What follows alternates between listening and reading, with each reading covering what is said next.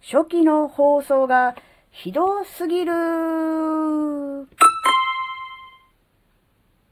あずききなこがなんか喋るってよ。この番組は子供の頃から周りに馴染めなかったあずきなが自分の生きづらさを解消するために日々考えていることをシェアする番組です。と。はい、こんにちは、あずきなです。えーえっ、とね、ラジオトークの、えー、収録のナンバーがもう900回を超えてましたね。超えてましたねっていうか、いや、900回記念番組やらんのかいとか、うん、まあ、1000回はやろうかなと思ってるけど、まあ、900は、まあいいかなっていう。まあいいや。で、そんなにね、900回も喋ってるあずきななんですよ。で、あの、毎日収録して毎日配信するっていうのを始めてからもう2年以上経っております。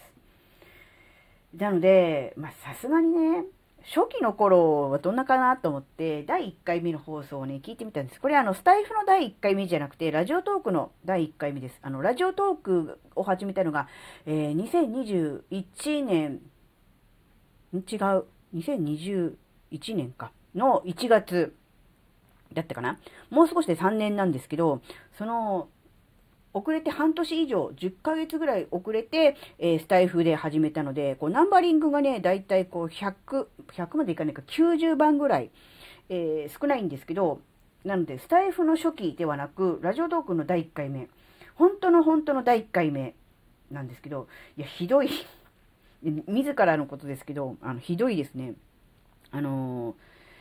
この頃はですね、あの、あの、ちょっとだけ説明すると、ラジオトークって今もそうなんですけど、12分っていう風に収録時間が決まってて、12分経つと勝手に収録が、あの、終了してしまうっていう、そういう仕様になってるんですね。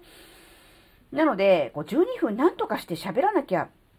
喋れるようになりたいなって思いながら頑張ってたんですけど、最初の頃はね、どんなに頑張って喋っても2分3分、で5分いけば 5, 5分いけたみたいなね、そういう感じだったんですが、今はね、あのー、油断してね、あのー、何も考えずにベラベラ喋ってると急に12分過ぎてて気がついたらラジオトークの収録終わってるって 勝手に終了してたっていうことがあったりとかするぐらいにはなったので、喋ること自体には慣れてる、慣れたなとは思うんですが、じゃあ喋りが上手くなったのか。上手くなったのかと言われると、それは残念ながらブーであります。うん。それはね、あのー、自分自身のことなのでよくわかりますが、えー、喋りが上手いのか、上手くなったのかと言われると、それは残念ながら違うという感じなんですね。ただ、喋ることに対するハードル、あるいはこう、プレッシャーみたいなものに関しては、ほぼないですね。あのーそういう意味では、あのリラかなりリラックスして、え気負いなく、好きなように勝手にくっちゃべってるっていう状態なので、それに関してはなくなりましたので、うん、だからこそ2年以上喋るの続けられてるのかなっていうのはあるんですね。うん、なのでまあそういう意味ではまあ、うん、良かったなとは思うんですが、うーん、やっぱりね、あの、ただあの、なんだろう、今度こう、最初のうちはこう、ちゃんと12分、ちゃんと時間いっぱい使って喋りたいって思ってたものが、えー、長時間喋れるようになると、今度は、あの、ただだらだら喋るのではなく、きちんと要点をまとめて簡潔に短めに喋れるようになりたいなっていうのが出てきたんですよ。で、これ、ちょっと思ったんですけど、あの、これ文章とかも同じだなって思うんですよ。例えば文章をなんか書いてみよう。まあブログでも Kindle でもいいんですけど、何か文章を書こう。まとめたものを書きたいって思った時に、今までそういう経験がない人は、とりあえず、なんか長文、文字数を意識して長文を目指そうとか、長文書けるようになりたいって思うじゃないですか。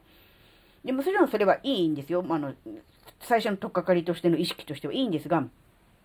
やってるうちにだんだん長文書けるようになってくるじゃないですか。っ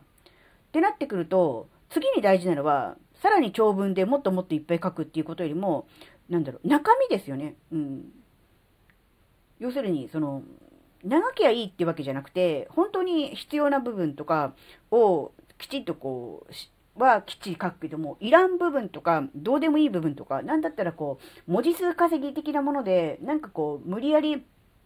えー、なんだろう、いらないのに装飾いっぱいしちゃったみたいな、そういう表現とか、あるじゃないですか。そういうものを、こう、いかにこう、削っていくか、なくしていくかっていう、そっちの方に、今度、シフトするじゃないですか。それと同じで、えー、最初のうちは、あの、どんなに頑張っても、3分、で5分できれば同じっていう感じだったのが、えー、12分喋れるようになったってなった段階で、もう次もっとじゃあ20分、30分、1時間ではなくて、えー、短い時間でどれだけ自分の言いたいことを簡潔に伝わるように、えー、喋るかっていう、そっちの方に行くっていうのがね、すごくあると思うんですね。なので、そういう意味ではね、文章も喋り、まあ音声配信も、本質的なものは、あんまり変わんないのかなっていう、そういうふうに思うんですよ。なので、あの、なんだろう、文章が長くてダラダラしてて要点つかめるの何言いたいのかよくわからないなっていう人の文章って多分喋りでも、だから何？結論はどうすればいいの？みたいな、そういう、なんて言うんだろう、どうでもいいことをダラダラ喋るみたいな、要するにあずきな的な、そういう人が多いのかなって思うんで、あの、これどっちから直していくのがいいのかなっていうのはもちろんね、喋りが得意な人は喋りの方から直していけばいいだろうし、文章を書くのが得意な人は文章を書くとき、最初にね、あの、遂行で直すんじゃなくて、最初から書く段階で、えー、削っていく、もう最初からそういうものを書かないっていう風にしていくといいんですと思うんですけど、あのなんだろうな、要するに連動してると思うので、本質は同じなので、なので、あの、自分の好きな方、得意な方、苦にならない方から始めればいいと思うんですけど、あの、直していけると思うんですよね。それが、あの、自分の中でね、意識することによって。で、あの、話が長いなって思うんだったら、えー、短くするっていうことにしておけば、話だけじゃなくて文章も簡潔になるだろうし、逆に文章がね、ちょっと長くてダラダラしてて、まとまりないなって思って文章を簡潔にって思ってれば、喋りももしかすると要点を掴んで短めにっていうことができるようになるかもしれないですね。なので、これはね、ぜひ、あの、うん、やってみるのがね、いいのかなって思ってます。もちろんね、あずきなもそれを意識して、あまりこう最近は10分を超えるような収録はしないようにはしてるんですね。やっぱり聞いてくださる方にもね、いくらね、倍速だって言ったところで、ねえ、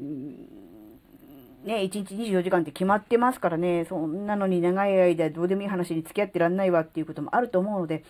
なるべく短めに簡潔に喋るようにしていますが、今ね、7分を超えましたね。あこれ喋りすぎですね。できれば5分以内に言いたいことを喋、えー、れるように、ね、なっていきたいなと思っております。はい。今回のお話があなたの生きづらさ解消のヒントになればとっても嬉しいです。最後までお聴きいただきありがとうございました。それではまた次回お会いしましょう。じゃあまたねー。